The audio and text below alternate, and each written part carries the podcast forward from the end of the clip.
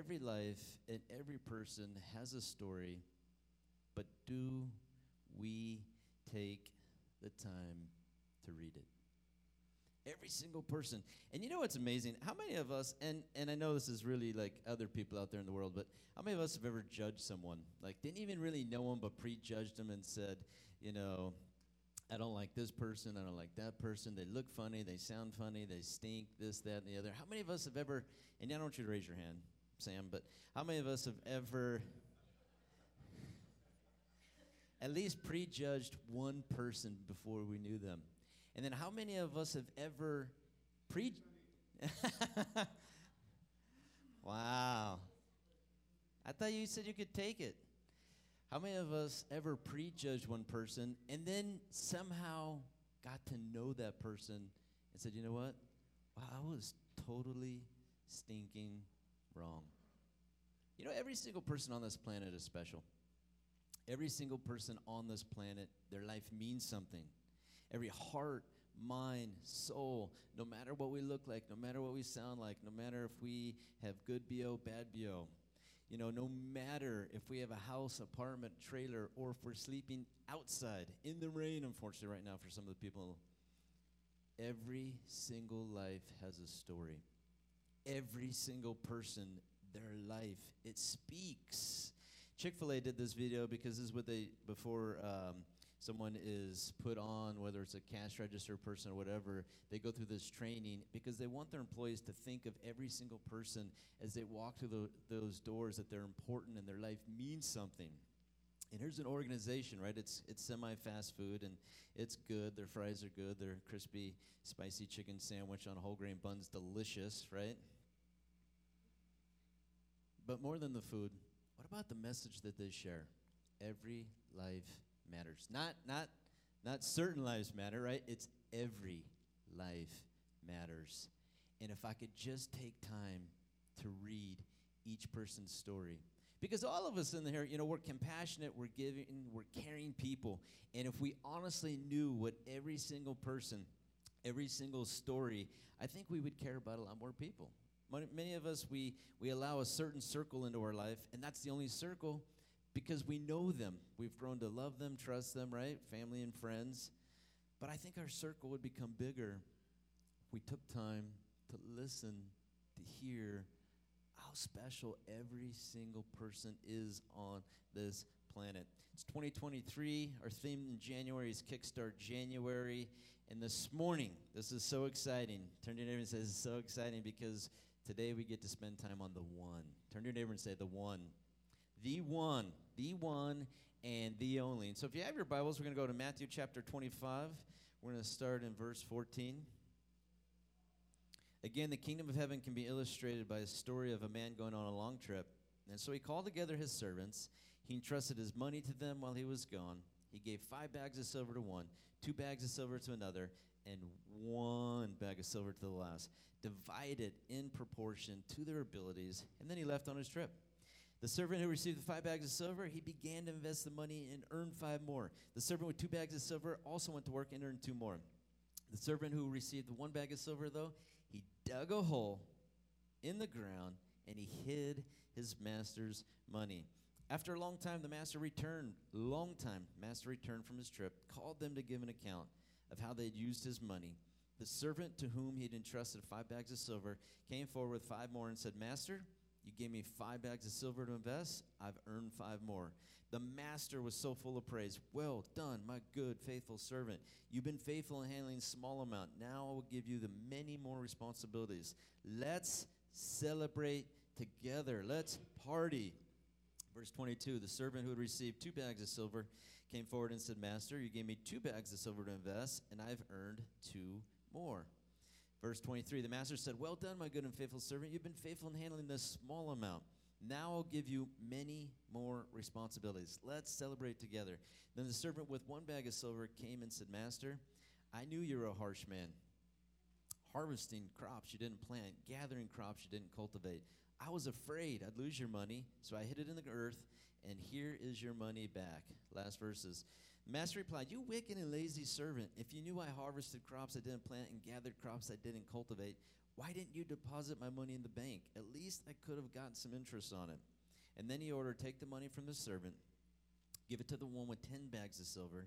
To those who use well what they are given, even more will be given, and they will have an abundance. But from those who do nothing, even what little they have will be taken away.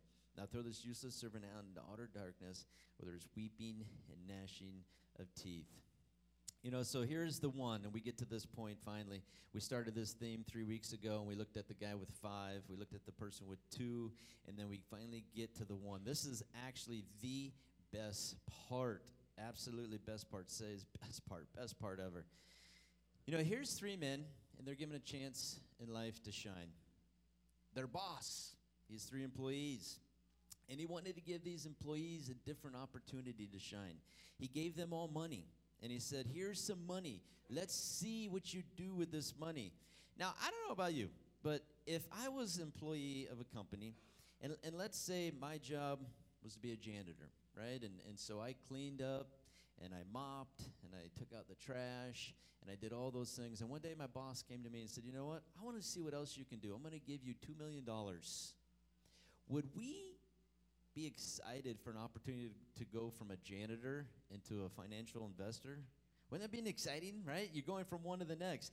And so here's three guys, and we don't know what they did for their boss before this, but at this moment, we know that their boss comes to them. Here's 1.8 million. Here's 3.6, right? Here's 7.2 million.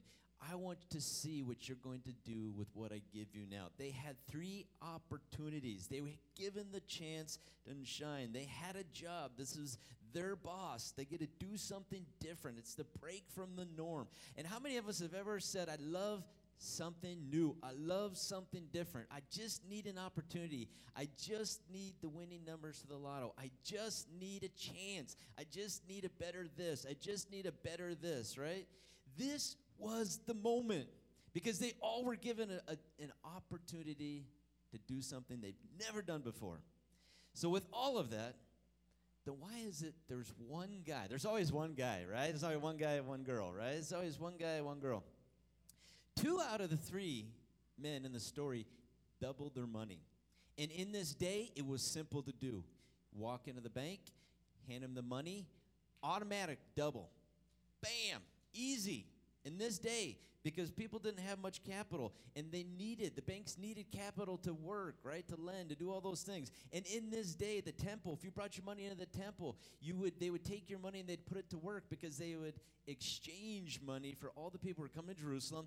And so it was simple. It was so easy to make money. It was so easy just like today right?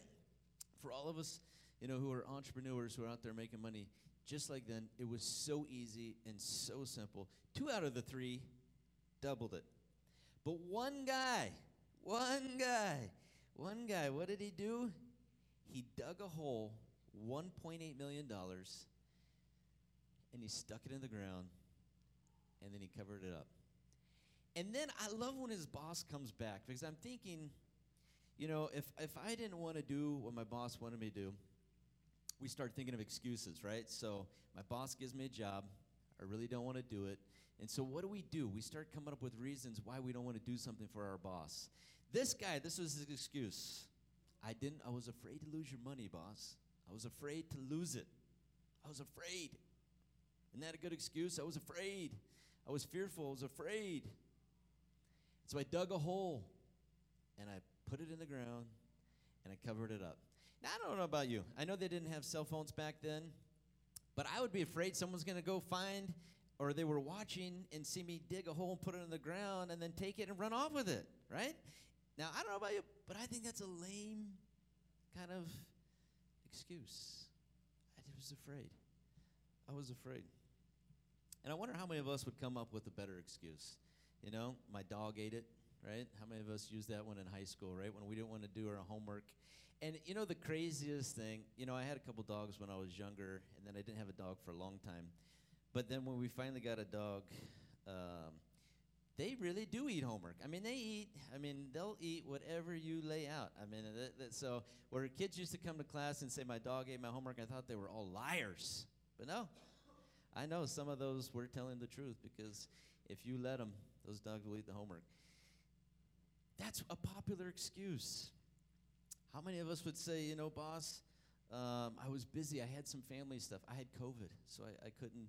I couldn't do it. You know, I was sick and I was ill, and so I couldn't do what you asked me to do. I had I had so many family things going on. My family life it was extremely busy, and so it was just easier for me to dig a hole and put it in the ground than to do what you asked me to do. God, I was helping my friends. I had to help my friends. My friends were really important, as you know. And so I had to help my friends out. And so the three weeks, the month, however long you were gone, I was just busy with my friends. I was helping people. Boss, here it is. I was helping the homeless. I was building shelters for them for four weeks. See, this, this guy had a boss and gave him one job to do. He had an opportunity.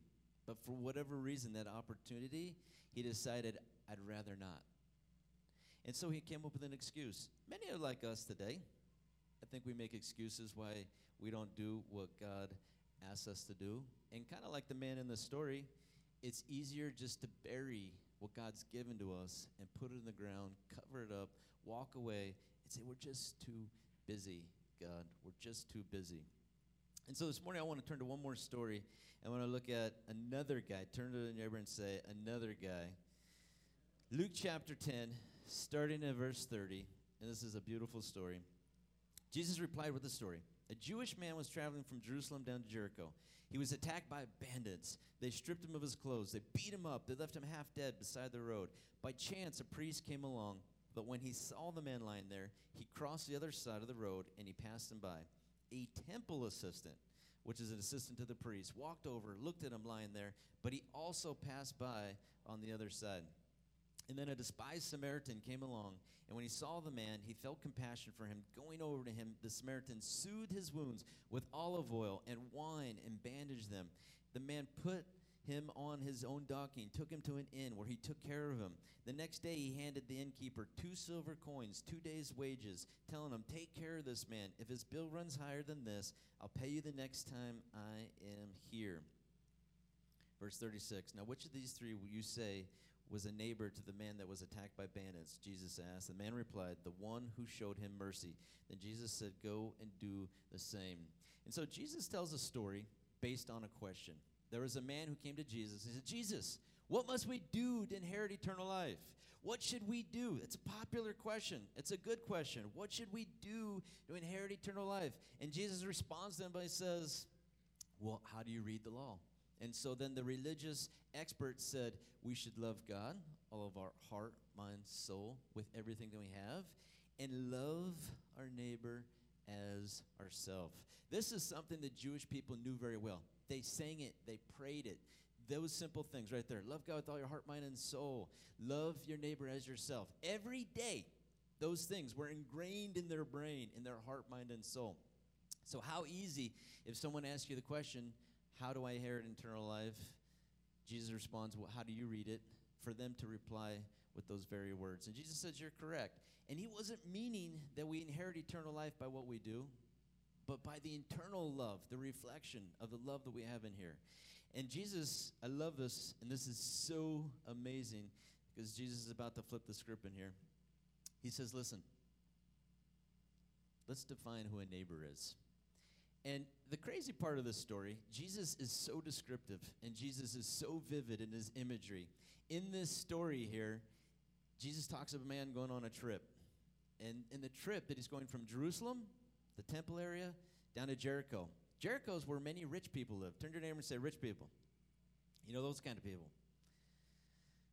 He was flipping the script in this story, and he's describing, and I, in the very, and I had to point out Jericho, and I have to point out rich people because the the first man who walks by and he sees someone who's hurt and half dead, the journey the journey, it's from 2,500 feet above sea level down to 800 feet below sea level. It's very rocket, it's rigid, it's rough. It's easy for people to get jumped and beat up on this road. And so Jesus paints this picture, and he says there's a man who gets robbed, he gets beat up, he gets left half dead. And he said there just happened to be a priest. There just happened to be a pastor walking by. Now, the guy notices they're the same. They're both Jewish. They're brothers.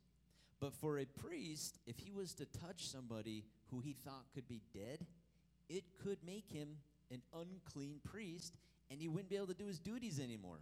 And so as he sees this man, half dead, lying on the side, didn't want to know if he was fully dead or not, what did he do? Afraid to lose his job. Turn to your neighbor and say, You lose your job. We don't want to do that. He keeps on walking.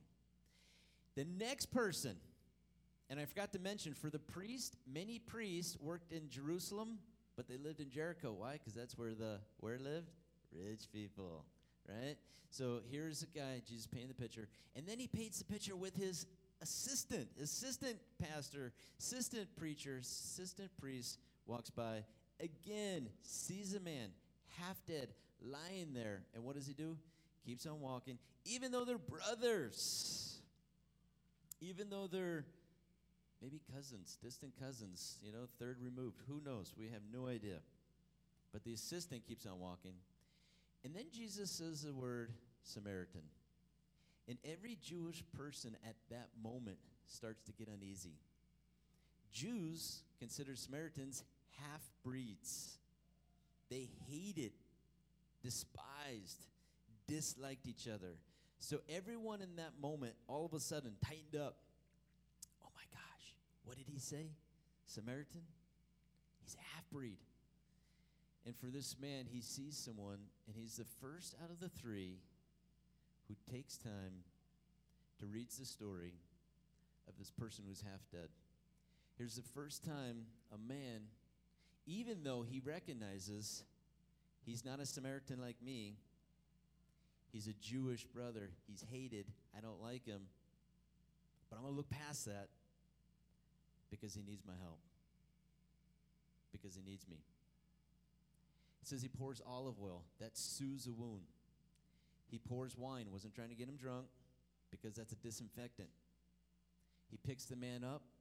He puts him on his donkey. He takes him to an inn. It says he even took care of him there for a little bit. And then he gave the innkeeper two days' wages. And he says, I'm going to be back here next week.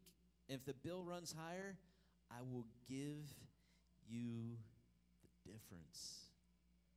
Now, why would a half breed, why would somebody who's racist, why would somebody who's hated, despised, disliked, why would he out of the three be the only one to show compassion? Now, see, we had two stories. Our first story that we've been reading, two out of the three, they were given an opportunity and they did something. In our first story, there was one guy who said, No thanks. And in today, our story is also about three guys. But in this story, there was one man, one guy, who decided to do something about an opportunity. There was one guy who decided, I need to do something here. Jesus flips the script with these two stories, and he decides to paint this picture of loving people, no matter what they look like, no matter what they sound like. Jesus used stories, he used parables, he used principles, he lived it. Jesus taught it. God himself, when he came here, he got down in the dirt. He spit on the ground to open a blind man's eyes. We know that Jesus, he spent time with people that nobody liked, nobody wanted to be around. Jesus, God himself, when he was here, he did the dirty work that no church person no priest, no Levites absolutely wanted to do. It's sad because in this story, our second story, we had two men that they were afraid to lose their job, afraid to lose their job over helping somebody. This might look funny if I help this person. This might sound funny if I help this person. Jesus, I believe, you know, in this story, kind of redefining the church, the mission, and the purpose, what he's called us to. You know, today, kind of like the story of the Good Samaritan, I feel like sometimes churches can become like a glee club. And sometimes it can become even like a babysitting club. You know, and sometimes for, for pastors and leadership, kind of like the guys that are described in the Samaritan story, that they want to entertain more than they want to help. I feel like for some churches today in our world, they want a place of entertainment and they're hoping that you come in and that you pay for entertainment with your tithes and offerings. God didn't make the church to be a place of entertainment. He made the church to be a place.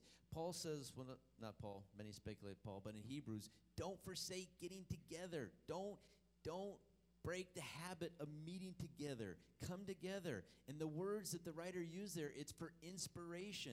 It's to honor God. We know that. But it's for inspiration to help people, like a hospital.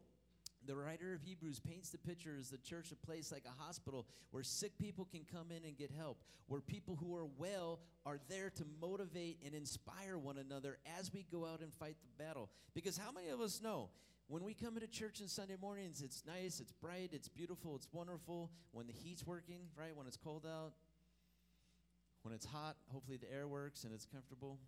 But the moment we leave church, how many of us have seen hell breaks loose? How many of us have seen, as soon as we leave, there's things that happen to our friends, to our family? Of us have seen it even in our world, just during the week? So many things happen during that time. And so the writer of Hebrews says, listen, stop making it a habit to neglect church. You need to be in church, and you need to be in church, one, to honor Him, but two, to inspire and motivate your brothers, to inspire to motivate one another, to fight the fight, to keep fighting hard because the days are dark. Yes, they are, and they're horrible out there. And so we have to inspire one another. We need to be here one another. This isn't a religious glee club. We're not here to earn badges and get little stickers on the boards, right? We're not here for entertainment and hope that, and, and I believe me, I hope that you all get entertained. I do for coming in here, but that's not the purpose. That's not the reason that I want you to come into church. It's to hear the word of God. It's to worship. It's to lift your hands. And it's to talk amongst ourselves, to be here for one another, to pray for one another, that we are a church, that we're a people who cares and we're here because Jesus defines the church, the mission, and our purpose. See, God's business, his kingdom, it's what? It's a people business. And God's people business, it's all about how do I love? Do I know your story? Do you know my story?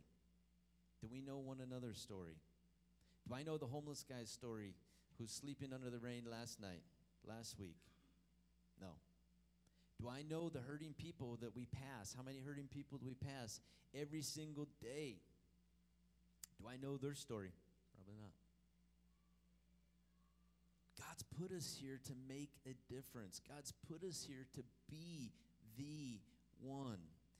You know, and I know for this guy, you know, the one guy in our first story, he did absolutely nothing. And and maybe, you know, if we talk about him again, maybe he was a procrastinator. You know, we know that he gave him the excuse that he was afraid to make money. But maybe he was a procrastinator, and I'm going to do something for somebody else when I strike it rich, when I get my tax returns, when I do this, when I get this, when I get here, and I'm just going to put it off a little bit longer. And for that person, God's saying, don't put off what you can do today to wait for tomorrow for something else. God puts people in our life every single day, and it's our job as believers to read their story, to take time. How many of us have ever asked somebody how they're doing? The response, I'm doing good. Okay, see you later. Have a nice day. Sayonara. And how many of us leave it right there? We do it a lot, right? We do it a lot. And if we do that, are we honestly being here for one another? And so the past two weeks, we've been talking about the parable of the talents, and we've seen a man who was given five talents and he doubled it. And so we took out our paper and we wrote down five things that maybe I see about myself. January 1st, and we five things that maybe God sees in me. Five things that maybe I should leave at the cross in 2023. Five things that I should do in 2023. Because how many of us know January 1st, New Year, how many people write down their goals? Or they tell themselves, I'm going to write down my goals and I'm going to go to the gym and I'm going to lose weight and I'm going to do this and I'm going to do that. But how many of us as believers write down the goals that God wants us for this year? What, what's something different that I can do this year that I didn't do last? Maybe what's there one thing that God's asking me in 2023 this year that I didn't do last year? And so for many, you know, even our spiritual goals sometimes becomes pretty much like our physical goals. No matter how many times we say we're going to work out to the gym, what happens? For many people, they buy the membership. For many people, they sign up, they go once or twice, they lift a couple weights, and then it hurts so bad, so they don't go back. That hurt way too much. I can't give up the chocolate ice cream, right? So for many, that paper, those goals, physically, spiritually, get tossed out. Our theme for this month, the kickstart, and it's asking, God, what is it you want to kickstart in me? This is 2023. It's a new chance. It's a new opportunity. It's a new day. So, what is the things, God, that you want to kickstart in me? Something that needs to happen rapidly, something that needs to move quickly, something that I can improve upon. What can you kickstart, God, in me? And we talked about mirrors, and I didn't bring one this morning because my dog was eating it, and I tried to get it away from him, and he was not budging. And then I forgot. He's so sweet. He likes plastic. He likes hangers, plastic, whatever he can get his mouth on. He's such a bundle of joy. But we looked at mirrors last week. Mirror, mirror on the wall. Who's the best of them all, right? Because how many people physically get stuck in a reflection of themselves instead of get stuck in the reflection of Him? Mirror, mirror. We know that men, and I, I found this out and I was shocked out of my mind, that we spend more time in front of the mirror than women. 53.6 minutes, where girls are 42 something, right? Supposedly on average. But yet, how many of us physically are stuck in the reflection of ourselves instead of stuck on the reflection of Him? And two things, we looked at two qualities like King David had. And he took those two qualities, and what did he do? He gave them to God, and God used King David to do great and mighty things. We talked about rubber bands, which I did bring one of those because that was easy to get. Right? And how many of us remember? That didn't go so well. It's still on my finger. Let's see if I can shoot Kim. That was close. For a rubber band to be shot into the air, what has to happen? It needs to be stretched. And how many of us in the past five years, God has stretched us, and maybe we didn't want to admit that it was Him? How many of us think in the past five years, God has tried to rattle our cages a little bit, to shake up certain things? Because how many of us know that, honestly, there are things physically, mentally, spiritually that we allow to be concreted into our heart, mind, and soul. And sometimes, you know what that does? It creates comfort. Ah, we all love comfort, right? We like to be comfortable. That's why we have heaters and air conditionings. We like to be comfort. We like the perfect temperature. We like the perfect seat, the perfect space. When, when I go somewhere, believe me, every time it's the same thing. If I'm in training, I'm not in the front, I'm in the back, right? I'm doing computer work in the back, whatever. How many of us, when we go somewhere, we know our spot, we know where we're going to sit, we know everything? We're creatures of habit and comfort. But maybe in 2023, God's saying, in order for me to shoot you farther, way beyond yourself, you need to let me stretch you this year. You need to look back at the past few years and see things that I was doing and saying as a point of reference to stretch you. How many of us love that verse, Isaiah 40, 31? Those who mount up with wings like eagles, right? Those who trust in the Lord, those who wait upon the Lord will rise, will soar. That's one of the most quoted Bible verses ever, right? We love those. It's to those who wait, to those who trust, to those who fully give themselves over to them, they'll mount up on wings like eagles. And how many of us know the eagles? If you study an eagle, the eagle is one of the only animals that when a storm is coming, it doesn't run from the storm, it runs into the storm, so it uses its energy to what? Fly higher. We've been in a storm. We've been through crazy and amazing things, right, in the past five years. And what is it in those past in these past five years that God is saying, I'm using it to propel you, to stretch you, to get you to do one thing. We saw this morning in our two stories, we had a guy who did nothing, and we don't know why, but he did nothing. Even though he was given over a million dollars, he decided, I don't want the opportunity. I want to do nothing. And I wonder this morning if the story in Jesus is relating it to himself, God the Father, and giving us talents and giving us abilities If God gave us one talent that would speak louder than everything else, have we buried it or have we used it for Him? If there's one thing that God gave all of us, and it doesn't matter who we are, what we've done, and where we've been, it doesn't matter. God doesn't look at our past, He looks at today and tomorrow. It doesn't matter the things that we've said. Doesn't. God's a God who forgives, forgets, and moves on. God doesn't judge, God loves. But his love is so intoxicating that everyone who takes a drink of his love, they don't ever go back. Every single person who tastes and sees how great and amazing God's love, they will never go back to anything else because God is so good. And for us this morning, how many of us God has given us at least one ginormous, amazing talent, ability? And the question is have we dug it and buried it in the ground, or are we using that to advance his kingdom? We're all given opportunity. In our second story, we see a man. We saw a man who it was the unlikely, it was the hated. And for this guy, he became the one out of everyone. This man became the one who said, I'm going to make a difference, whether I like you or not. I'm going to make a difference, whether my people, my family, whether they hate your family, you hate my family, doesn't matter. I see a need, I'm going to meet the need. I see you're hurting, I see you're struggling, and I'm going to do something. You know, and I think sometimes, you know, this morning we're going to wrap up here in a minute, but I think sometimes what happens is we compare ourselves to other people. Have you ever listened to someone and said, I can probably do it better than them? I can cut hair better. I can cook better. I can do this better. And so maybe for the guy in the story of the parable of the talents, maybe he's looking at the other two and maybe he's saying, I'm just going to I'm going to see how they do and then I'm going to outwork them. But it didn't get the chance. I wonder if we if we kind of like that have ever compared ourselves to someone else and so we're waiting on other people. We're waiting for things to change. We're waiting for other people to change before we can change.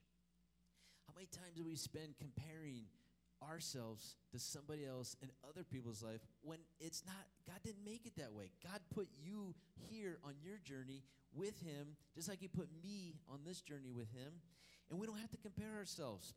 We can encourage one another, but we don't have to compare ourselves. We're different, we're unique, we're special, right? We're amazing. And so as we start to wrap up, we see in this story there was the guy who for whatever reason. Maybe he was comparing, maybe he was judging, maybe he was just ignoring, maybe he was even rebelling against his master for his own reasons. He did nothing. Don't be that guy. Don't be that girl. Don't be that person who says, I don't have to. I don't have to be nice. I don't have to be kind. I don't have to give. I don't have to serve. I don't have to work have to do that.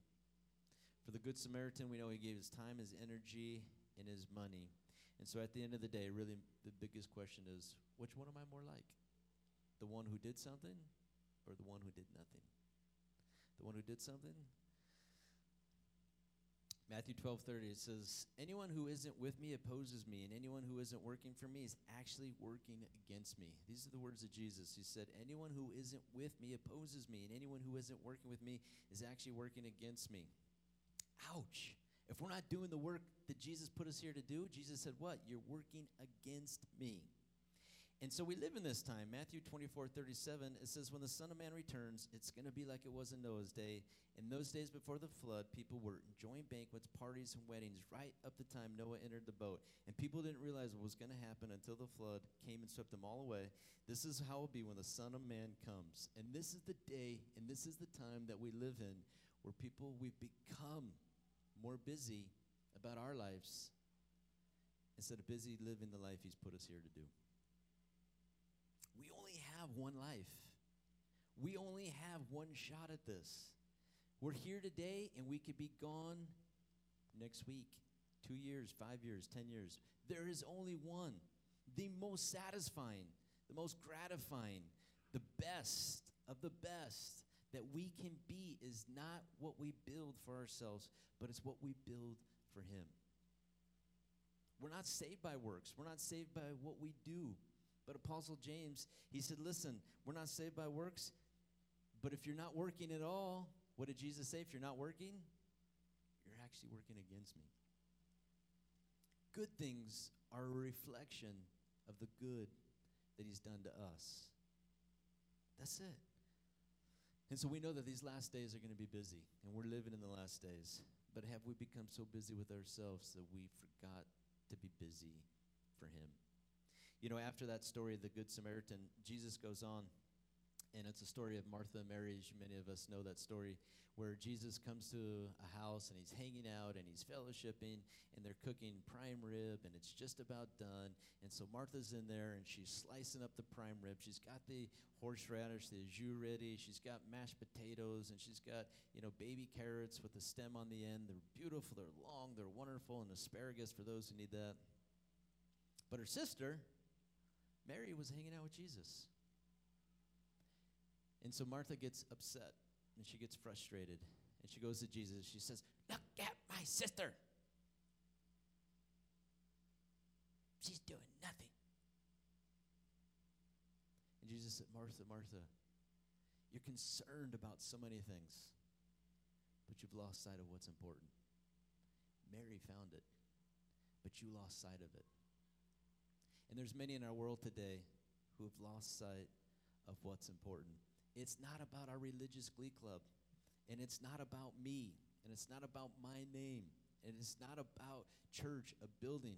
It has everything to do with us, the people, coming together to inspire, to motivate, to heal, to help everywhere that we possibly can in the community God has placed us. To be that good person, to say those good words, to be kind, to be forgiving, to be loving, to love people like the world depends on it.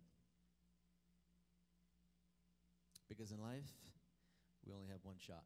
As I was praying about 2023 and I was asking God, what is what's a good thing, God? What is the thing that you want me to focus on this year?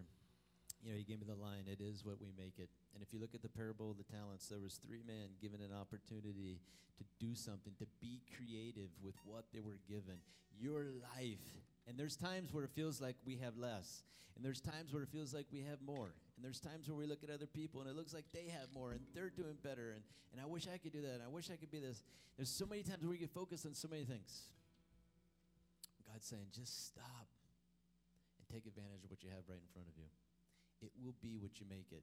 And he gave me four words to focus on love, to focus on giving, to focus on serving, and to focus on building. Right? For us, real simple 2023, it's going to be what we make it.